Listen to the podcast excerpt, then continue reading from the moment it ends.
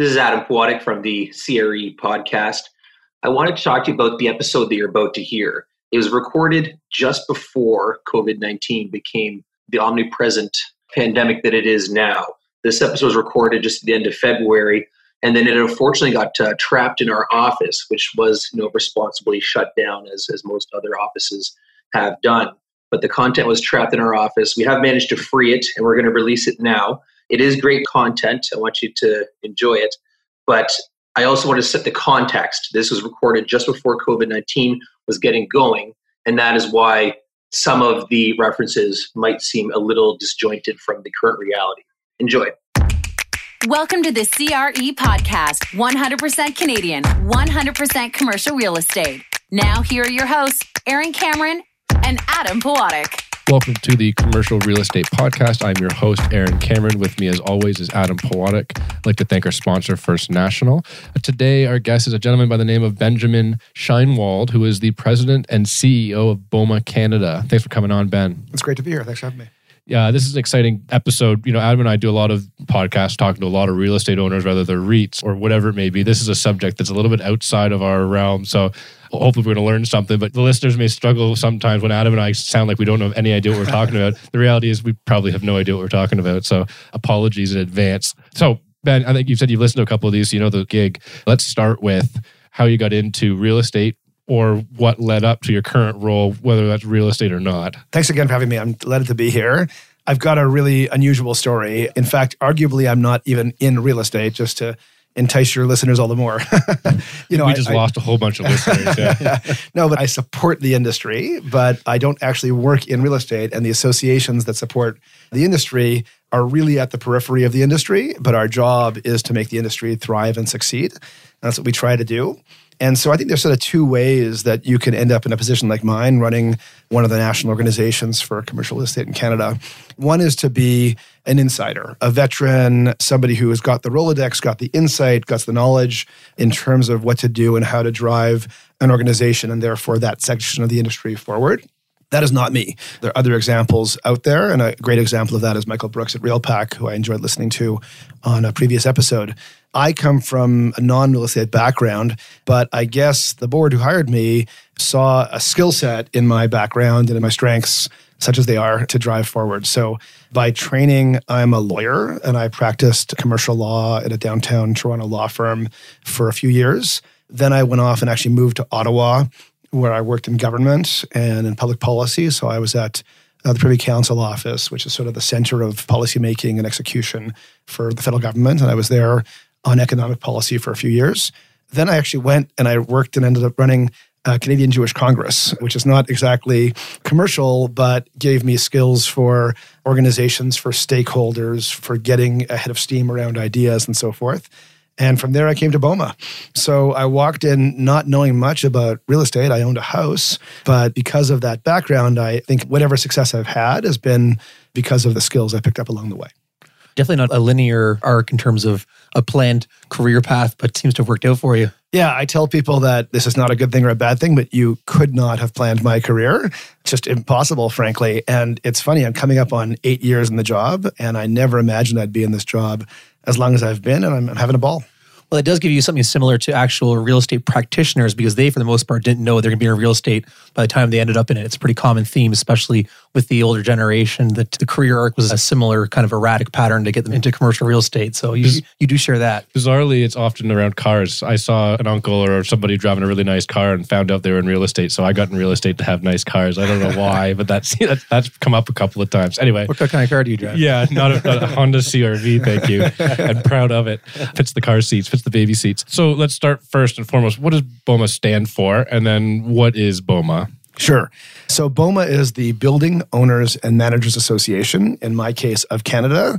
There are 11 chapters, local associations across Canada from BOMA BC out west to BOMA Newfoundland Labrador out east. So we sort of cover the gamut of the country, big and small markets and so forth. And we are part of an international affiliation through BOMA International, which is based in Washington, D.C. And there are, I think, 16 international affiliates and growing around the world not all of which carry the BOMA name, but many do. Started in Canada? No, but close. So it started, I'm almost positive, in Chicago. and then quickly moved to Vancouver. And when I say it started and quickly moved, like it started in Chicago around 115 years ago and moved to Vancouver a couple of years later. So we're a very, very mature organization. It's nonprofit. Yeah, we're a nonprofit association. Yeah, Okay. exactly. Is there any Canadian markets not yet conquered that you want to see under the umbrella? We do talk about adjusting the federated model, but the way that we work is that we've allocated territory, physical geography, to each of our 11 associations. So there ain't a whole lot of activity in Nunavut, but that is technically part of BOMA Manitoba in our world. And we do have certifications for our program up there as well. Okay, so the map is complete. It's The map is Yeah. complete. I mean, whether or not we can adjust it from time to time to, to have better service in this or that community is, I suppose, a conversation we could have. There was a BOMA Atlantic about 10 years ago. Then it broke into three different local chapters because it's ultimately a very grassroots organization. So talk about you know the service. You mentioned the service. What is the service that you provide? Sure. So the way BOMA works is we're a federated model. So there are, as I say, 11 chapters, 11 local associations around the country, and chiefly attracting asset managers, property managers, building operators, and the vendors who sort of feed into that part of the industry. Those people will join their local chapter. So if you're sitting in Calgary, you'll join BOMA Calgary. If you're sitting in Ottawa, you join BOMA Ottawa. And they provide all the typical industry association programs and values that you'd expect networking, advocacy, education, a little bit of social, awards, and so on and so forth. BOMA Canada exists, and we're about 50 years old, but really we're sort of 25 years old in our current state to provide that sort of federal overlay. So there's lots of things that we can do that we couldn't do from Calgary, no offense to Calgary, that must be national. And so that's where we come in. We run national programs, national overlay for awards, for advocacy, and so forth. What kind of support do you provide to the individual chapters as the Canadian organization? Sure. We run all sorts of different programs and projects. So we have a very robust thought leadership activity, for instance. So we will attract volunteers from across the country, uh, from across the membership, and then they will feed in either through a facilitated session or not into producing thought leadership, chiefly in terms of guides. So if you go to bomacanada.ca slash resources, you'll see about a dozen or so different guides that you can download for free, ranging across all different topics. I should say everything is also available in French by default. And we even have guides available in Spanish and Chinese. And so that'll be one way that we can provide value to the underlying membership. You may not want to answer this question, but I'll Yeah, ask sure. it anyway. Do you ever have chapters kind of go rogue and start doing something? You're like, "Whoa, I'm not sure we really want you doing that and support that." You got to pull them back. Like, no, no, no, stay in your lane. So the strengths and we, uh, here's my here's my Don't give me a Ottawa political answer, Yeah, you're No, but- picturing 1960s style union stuff. Yeah, I don't know. I don't know. the Give us the dirt. Come on. the mics are on and the hard questions come. No, I mean, the truth is that the strengths and weaknesses of a federated model are the same thing. Ultimately, you have 11 chapters, let's call them, they're called local associations in our lingo, who are all independent of each other and who all collectively own us, but we're independent of them. And then we're affiliated with BOMA International in Washington, D.C., and the same thing repeats across itself. And in the States, there's 90 odd chapters, and then you added BOMA Mexico and BOMA China and BOMA South Africa and so forth. And you can see that there are challenges in herding these cats. And this is really an issue of herding cats. At the same time, it allows fantastic flexibility because what succeeds in Edmonton does not succeed in Toronto. I'll give you a great example. I'm going to Edmonton in a couple of weeks for their annual gala. They get something like 800 people to their annual gala on a Saturday night. You could not get eight people to a gala in Toronto on Saturday night. It's just different culture, right? So there's a way We're all the- watching the Leafs game. Good luck to you. That's a small way of showing the strengths and the weaknesses of the model. So let's talk a little bit more in depth. Maybe let's start with BOMA Best. I think that's probably Sure. what most people are familiar with with BOMA. That's probably the most outward facing sort of public enterprise you guys have. So Well, Benjamin uh, noticed on the way into our building today, it is slapped on the front, so it is topical And very it's- and it's local. pre- Not Prevalent. slapped. It's adhered with delicacy and care and honor.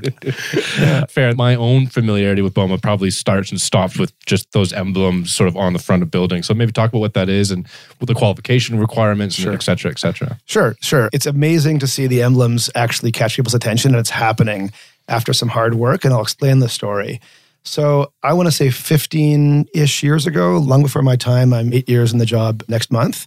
Building operators, property managers came together and sort of said, Hey, we're hearing about this new concept We don't know what it is. It's called sustainability. And it sounds crazy in 2020, but that's true. They did not know what it was. There's a story in the industry, and it's a true story of somebody who wanted to put in quote unquote green carpeting into a renovation retrofit. Not the color green. That's what happened. They ordered green carpeting and it actually arrived colored green, like a mini golf course. So that's how unsophisticated things were back then. And the world was just waking up to it. So they did what they are supposed to do. They came to their association and they said, help us. This is an industry wide problem. It's not a problem for this company or for that company. It's a collective action problem. And so my predecessors created a program that's now called BOMA Best, which is a certification and a management tool, frankly, to help building operators, property managers certify the operations of their building. So we're not talking about design, we're not talking about construction, we're not talking about other aspects, core and shell, and so forth. The building is built. It can be big, it can be small, it can be beautiful, it can be ugly, urban, suburban, rural, any purpose under the sun, office, retail, residential. The principles are the same. And over the course of several iterations in time, we now have ourselves, frankly, a house on fire. The program is exploding. We're about doubled since the time that I arrived about eight years ago. We have over 3,000 certifications. That's a lot of buildings.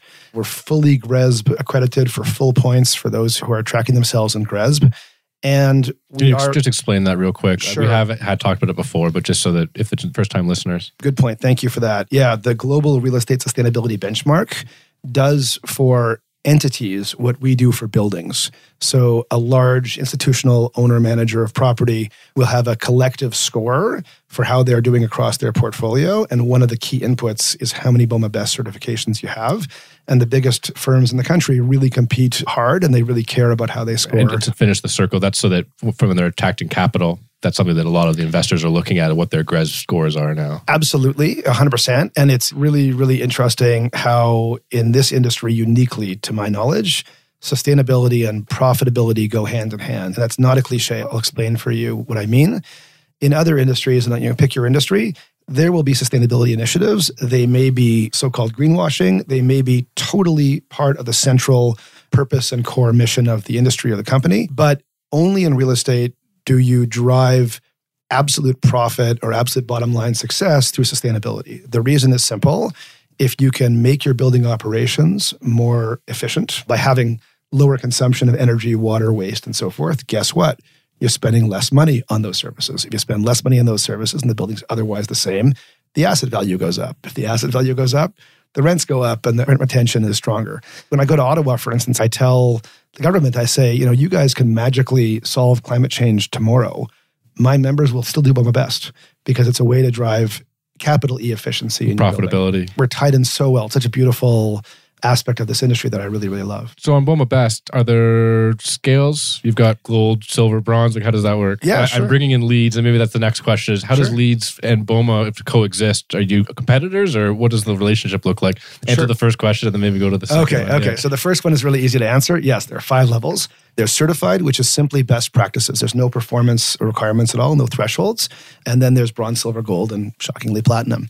And as you go up, of course, the thresholds become higher and higher, but it's mostly focused again on operations. The idea is not to have to force you to spend money on capex. There's tons you can do simply by operating the existing building better.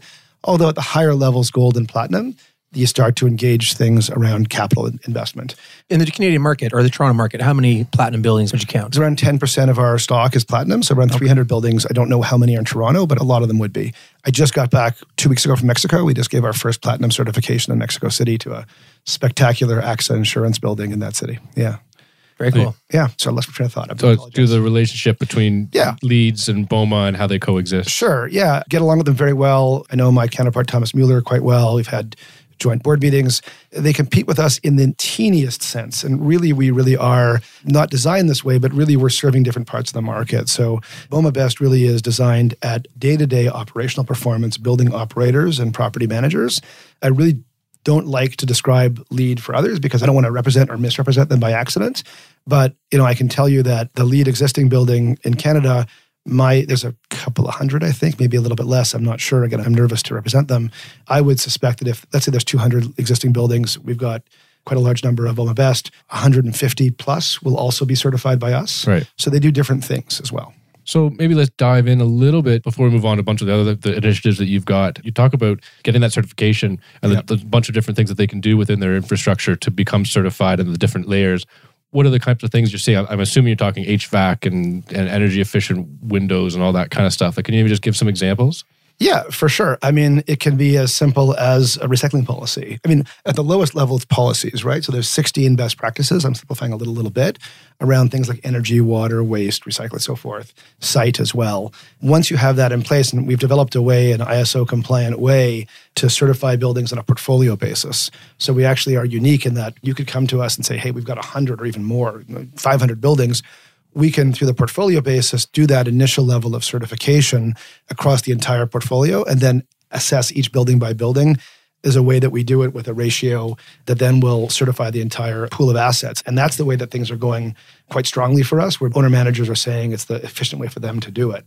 Yeah, so once you get that initial level of certification in, there's around 175 questions, depending on the asset type. We have seven different asset classes. So office, light industrial, open air retail, enclosed retail, multi-unit residential. Is that four or five? I've lost my train of thought here. Got it. Uh, yeah. healthcare, Got uh, it. yeah, universal and so forth. To talk fast enough, everybody will lose count.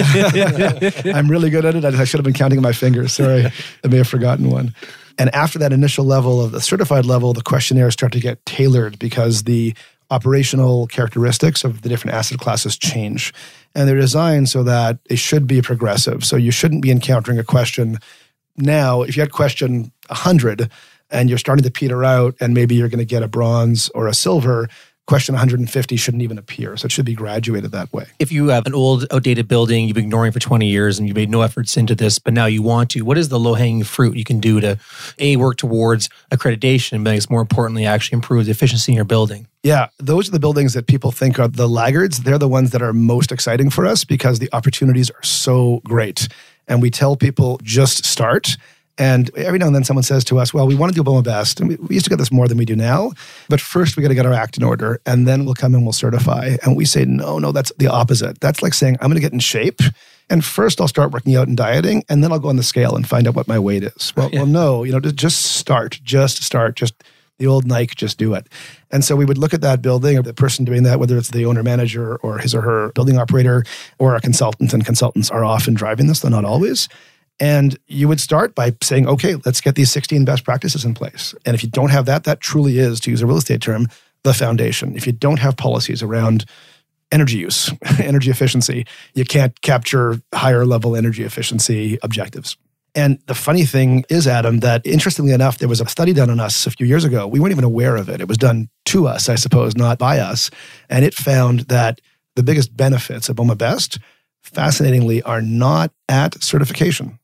They're at recertification. Because at certification, you're just getting going. You're just getting into shape. But you know, when you come around for your renewal in three or five years, depending on which stream you're in, you've learned a lot and the program has driven your team to capture those benefits and they've engaged and they know oh if i do this over the next few years i can get more points and we are not a points chasing system the points really are designed for performance and so it's at that renewal stage that people see things really explode You mentioned at the start you're thought leader in a number of areas and focus on a number of sections. We kind of did a quick rundown before we started recording here. You're into pandemic, cybersecurity, 5G, electric resilience awards program. Out of all those, I know which one I want to talk about right now. And for people listening, we are recording March, I think, 2nd right now. march 2nd We got to talk about pandemic. That's the one that I think is, it st- sticks out to me as most captivating the imagination. yeah, the current it's- climate. It's, Monday, March 2nd to 2020. For those that are listening to this six months later, this is the Monday after. So we just had one of the worst trading weeks in history, and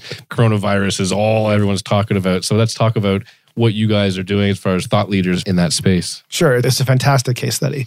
So again, before my time, but there's many people still very much around who were involved in it. The industry was not ready for SARS when it came 10, 12 years ago, something like that, maybe a bit longer. And at first you sort of say, well, SARS and real estate, what's the big deal? Well, well, think about it. We own and manage the malls. We own and manage many apartment buildings. We own and manage almost all the commercial office office, space. space, yeah. Exactly, exactly. Everybody is in our buildings all the time.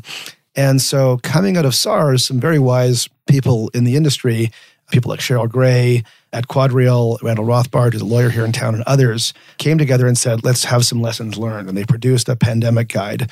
And the pandemic guide kind of sat on the vine for a long time. And a few years ago, we said, hey, you know, this could happen again. We should dust it off and revisit it. And so, working with a woman named Susan Bazak, who's a consultant in this area, and she's excellent, we sort of prophylactically developed this guide. Just it's there. And in fairness, outside of SARS, outside of coronavirus, flu season comes every year and it's increasingly a concern. I'll mention yeah. by the by, my wife had influenza last year and she was in bed for a week. And did she um, get it at work? Probably. we don't know. We don't know. Not for my kids, thank goodness. Yeah. Not to my kids either. So anyway, so there's always a need for this kind of stuff. Well, lo and behold, here we are in March 2020, as you say. Coronavirus has emerged, and well, we all hope that it will uh, dissipate soon. It's getting to be a, a bigger deal.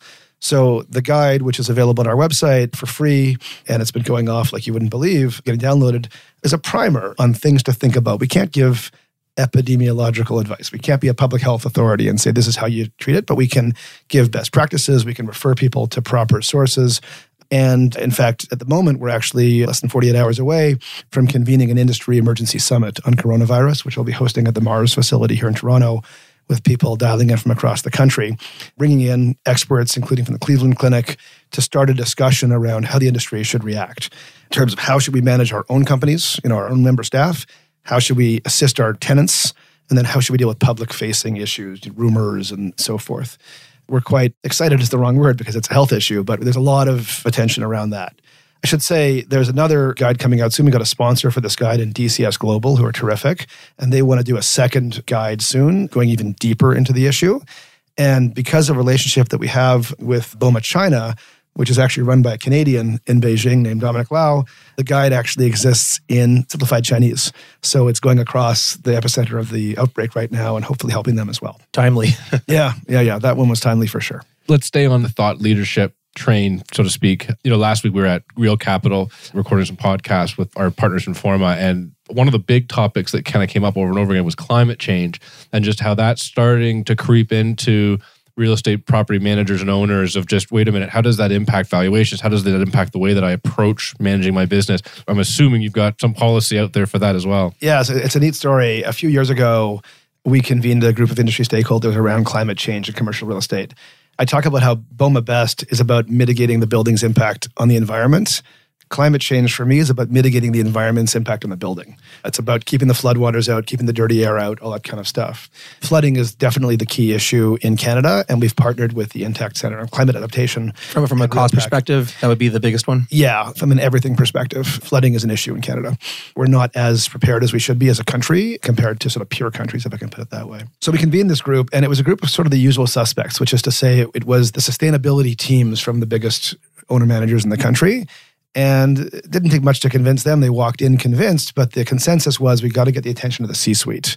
And so we worked hard. By C suite, just in case people aren't following, you just mean like CEOs, COOs, just exactly. the chiefs of our entities or corporations. Yeah, exactly. The leadership, the senior leadership sure. of the industry. And so we wrote a guide. Again, it's available on our website. And it's kind of an overview. It's not a flooding guide, it's not an urban heat guide, and so forth. It was a really sort of a general primer. And I kind of imagine a little sort of visualization exercise in my head of success for me is somebody reading these guides on their commute on the way to work, on the SkyTrain in Vancouver, on the GO train in Toronto. Oh, that was a good 20 minutes spent, you know, walking in, knocking on the door of their neighbor and giving it to them. That's at a level of depth. We don't want to freak people out with, with complications. So we did that. And what's really interesting is around the same time, I had breakfast with somebody in the C suite, somebody in the senior leadership of the industry, and pitched him on climate change and the importance of the industry to get ahead of this.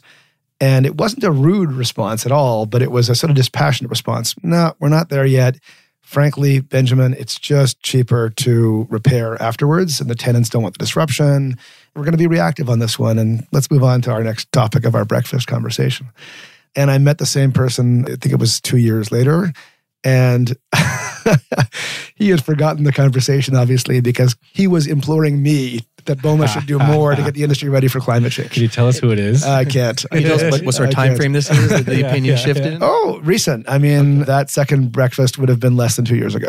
Okay. Um, yeah. So we spent last year, we had this primer out, and we also were working on a protocol which is not a certification, but sort of a template that you can use to walk around your building and say, okay, for instance, where are the servers? Are the servers in the basement? Is that a good idea? Are they on risers? If the water comes in, are they the first to go? those kinds of things. We have a template that's we're working on right now as well. We finished the overall one, which again is available for free on our website. Then we partnered, as I mentioned, with the Intact Center for Climate Adaptation and RealPAC and did a big deep dive into floodwaters. And that's really their job is to do flood. And we supported that. That came out last year. And we've had Blair Feltmate and Natalia Moudrak, who are the brains and the energy behind that organization, at our BOMEX conference every September as well. This year, we reconvened just recently and we had a kickoff meeting and it was literally overflowing. I mean, we didn't have enough chairs in the room, we ran out of sandwiches and that kind of stuff. So the interest is there. And we've decided we're going to work on a different, if I can call it a vertical every year. So flooding is done. And the thing we're working on this year is urban heat. And so, what do you do on horribly hot summer days in Canada? And it's day one. So, I cannot tell you what the content is because it doesn't exist yet. But you can imagine there being different challenges and occasionally opportunities across different asset classes. If you're a multi unit residential building, it's a different consideration depending on your tenant mix than if you're a major shopping center. People tend to go to cool off, whether that's a good idea or not. Everything from preventative to during to how to respond. And you can look for that coming up in the next few months. What are the other verticals? What have you identified others? I mean, you mentioned dirty yeah. air. There's a third one. What would be the other sort of considerations that you believe climate change may have an impact on real estate? Sure. I think flooding is by far the first, and I think urban heat is the right second one. Are you going um, biggest to smallest in terms of priorities? Well, I mean, biggest to smallest in the sense that we want to do the next most important one next. Why bother going to the bottom of the list? After urban heat, you know, I said dirty air, but I think what that really means is forest fires. So there's parts of the country, the Fort McMurray fires last year. My recollection, I hope I'm not wrong on this, is that there were air quality issues in Edmonton. So how do you manage to keep people healthy and safe inside the buildings? Other things that we could work on down the road would be things like wind, so hurricanes and so forth in part of the country. Potentially earthquakes, so that's a little more regulatory. There's another one that I just forgot. Shoot. It'll come to you as soon as we hit oh, I mean, stop. Yeah. ice storms. I mean, oh, yeah, how do you deal with ice storms and snowstorms and such? And you know, there's a discussion around the industry uh, these days. I'm not sure if we're there yet or not around things like shelter in place. I mean, should you be able to help people in the event they get stranded? So those are the kind of things we're talking about. Very interesting. Yeah. This is kind of within ESG, which is a, yeah. a, major topic. Are there other components to the environment that you're also working on that's not necessarily directly related to climate change? Yeah, well, I, mean, I think the two ways to look at the environment in general, in terms of climate change anywhere, mitigation and adaptation. So, mitigation, BOMA Best, is really driving the industry forward. And we do an annual report called the National Green Building Report. Again, it's available on our website. And it's working. Like our buildings have the delta between the performance of our building on a sustainability metric and the average in the industry is clear as day. And then on the adaptation side, it's the climate change stuff. We do have other emerging issues. So there's a brand new initiative that we're working with around forestry and biodiversity. It's day one. So I wasn't at the meeting myself. I can't talk to it too much. And then I think the next big one, which we're starting to work on as well, is the so called circular economy. And the idea there is that everything's in a loop and there is no waste and everything's just an input for something else. And how can you bring that into real estate? Think about fit up for retail stores, for example. Think about construction. Think about any number of things. Interesting. Yeah. Let's move on to sort of technology. Before we started, you talked about a number of different things 5G, EV cars, cybersecurity. cybersecurity. So why don't we start there and you can kind of tell us other things that you were kind of working on, again, from that sort of thought leadership perspective? Sure. I mean, the term prop tech didn't exist a couple of three years ago. It's a new term, but it is a term that I hear every single day. And I actually read earlier today something like 12 billion in investment in prop tech predicted for 2020. And as you said, it didn't exist just a couple of years ago. I totally believe it. I get invited to conferences all the time. It's a stay awake issue. And it's an interesting stay awake issue because it's a stay awake issue in the opportunity side and in the risk side. And so on the cyber side, for example, I was pulled aside at our annual conference when it was here in Toronto, I think in 2017, called BOMEX. And someone said to me, actually, to mention her name again, Cheryl Gray, who said to me, Hey, you know, back in the day when we did the pandemic guide, there was a sense the industry wasn't ready for it. And so we convened a group. And she said to me, I think the same thing's happening with cyber. And I said, That's really interesting. And anyway, one thing led to another. And now, with the amazing support of MNP, who is giving us true thought leadership, and with the support of Genetec, a great Canadian success story in cybersecurity to Montreal, and Marsh Insurance has also been fantastic in their cyber practice. We've convened a table of industry leaders, and it's a really interesting table. It's people who are involved in general operations at a higher level. It's people who are involved in security and cybersecurity. It's people who are involved in IT and OT. It's a whole sort of mishmash of people. And we wrote a primer, and the primer was on, with the help of a terrific writer, the primer was on cybersecurity and building operations. We were not talking about email or payroll or whatever. It was HVAC, it was parking attendance, it was elevators, it was all those things. And guess what? It really took off when it was released. And we said, okay, well, let's not just stop. There's much more to cyber than just this. So last year, that same group came together and we did a guide on cyber and procurement. So, how do you procure services in a cyber secure manner? This year, we're doing cyber and vendor management. So, there'll be the third guide will come out in time for BOMEX this year in September.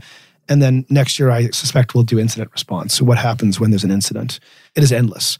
At the same time, we have a new initiative that we're working on on 5G, and 5G is coming, and it is completely unclear as to how it's going to affect real estate. And again, it's not about 5G and downloading your Netflix movie while you're waiting in line at the airport. It's about 5G and building operations and commercial real estate business. So when the cables come for 5G, is it one cable or is it one cable per carrier? Are the building owner managers going to pay for it? Is it going to be neutral or is it going to be a potentially a profit center? Is it an amenity for tenants? Is it a follow up? All those kind of things.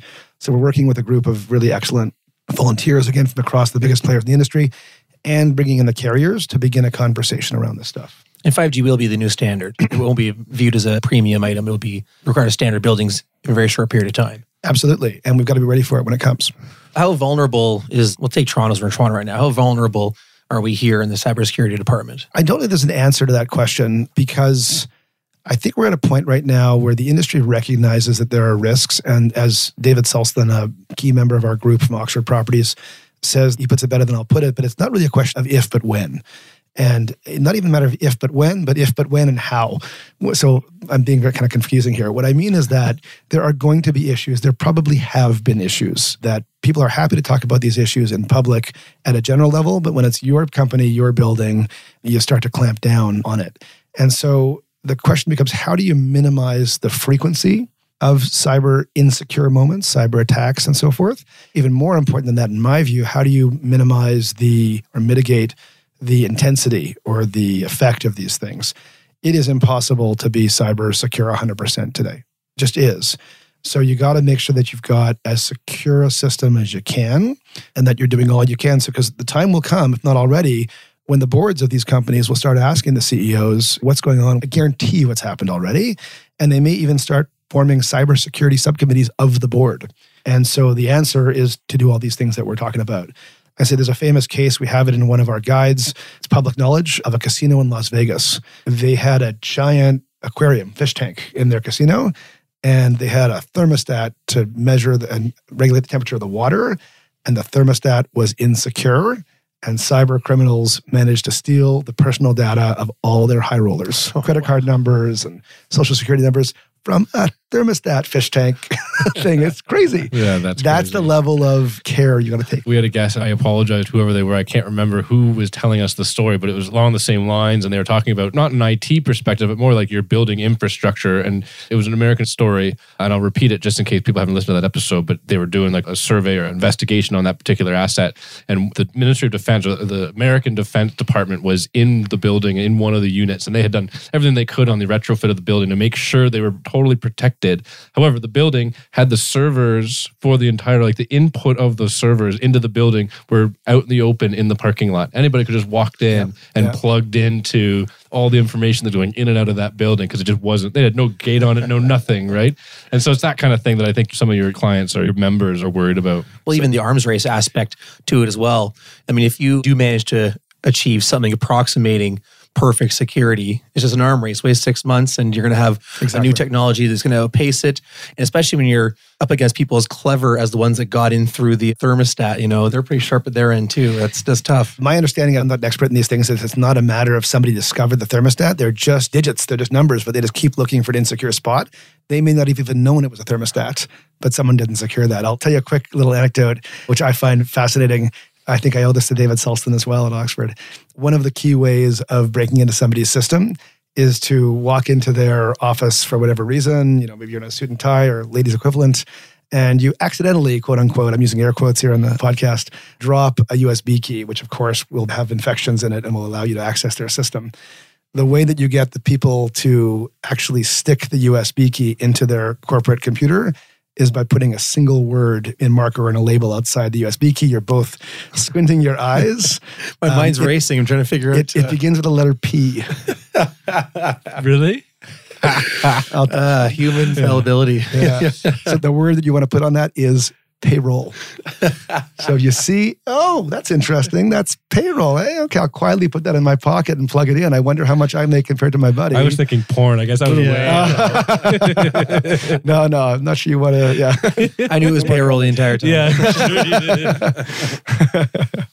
yeah. So that's a technique that cyber criminals use. And- Wow. Yeah, yeah. Oh yeah, the flaws in human beings is one of the greatest access points to uh, networks otherwise operate without the curiosity that we would. Absolutely. You mentioned it earlier in the podcast, but let's talk about BOMA International and, Sure. and just Canada's place within the greater infrastructure of the institution. Sure. You know, we're really proud of our role in the BOMA International system. BOMA International are our partners and our allies based in DC, and they've been internationalizing themselves more and more on our urging, and we're grateful for that. The place we probably most connect with BOMA International is on the awards side. So we run awards programs across the country. Our chapters do those. Some chapters do them every year, some chapters every other year, some of the smaller ones less frequently than that. And then if you win locally, and they're by and large property management awards, then you'll move up to the national stage and we'll have our awards gala every year at our BOMEX conference this year in Vancouver, September 22nd, 3rd, and 4th. And even once you're coming out of the local awards, you're really a well run building. They're very competitive awards. And I think it's one of our strongest areas. It's, it's a really, really strong program for us. Once you move out of the nationals, which is to say, once you've won nationally, then you move to the international awards. And that happens every year in June. And when I came into the organization, this is not my doing, my team and our volunteers did it. We were ending a seven year drought where Canadians had not won a single award.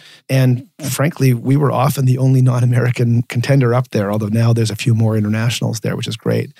And so, through the hard work of my colleague Debbie Prince and some others, Kim Saunders and Marie Gavramont, who are past chairs, we found that there were some really small little glitches in the system, which were not deliberate, but that were putting us at a disadvantage because of our cycle in Canada is a bit different. So we fixed those. We started really investing in our Canadian candidates. And after a seven year drought, we walk into the BOMA International Awards a few years ago, and we walked away with, I want to say, four or five out of 18 awards awesome, incredible. Well, that's gratifying. Okay. And then, but we come back the next year. Well, guess what? We walk away with two or three, and the next year, four or five again. And we have won awards every single year since that happened.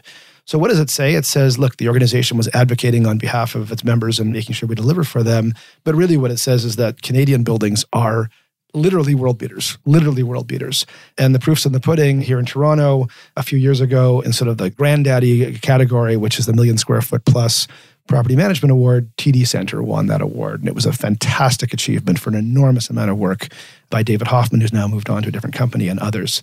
So it's a fantastic success story. And we'll go to Philadelphia this year. And I fully expect that we'll continue our five or six year run of award winnings. Well, especially four to five out of 18 is outperforming on a population or per capita basis. That would not be against the Americans, that would be the other countries you mentioned that have BOMA representation. Yeah. So one year we won five. If my memory serves, five out of 14 that we were entrance in, plus four we weren't even entering and We just didn't happen to have a building in those categories. So we really cleaned up. And yeah, I mean, it has been uh, a heavily American competition, but you're starting to see buildings from Mexico, from China, Russia. There was some from Armenia, strangely enough, a few years. So, so more and more, there's more competition coming in. And the Raptors had their big run back in June. There was rumblings among sports fans that the refs didn't want to see a non-US team win. You know, maybe there's something similar going on here. Well, we're winning though. We're winning, but I will tell you to that point in a moment of awesomeness when we started winning. I think I forget how many awards we won last year. I think four. All of a sudden, the giant "We the North" flag came out of one corner of the room of the ballroom, and, and people were chanting "We the North." That's perfect. yeah, yeah. Well, Ben, thanks so much for coming on. That was a wonderful conversation. Learned a ton. Clearly, there's a lot of advocacy, a lot of things you're doing for the industry. For anybody that wants to reach out to Ben, contact information will be in the show notes, as well as you've referenced a whole bunch of different things. So maybe we'll put links to websites and different reports that you've got produced. But thank you again for coming on. Of course, I want to thank First National for powering the podcast, my co host, Adam, as always. Thank you. Thanks, guys. That's great. Thank you for listening to the CRE podcast. The information from this broadcast is not to be relied upon as financial investing, professional accounting, or legal advice. First National Financial LP holds Financial Services Commission of Ontario license number 10514 and 11252.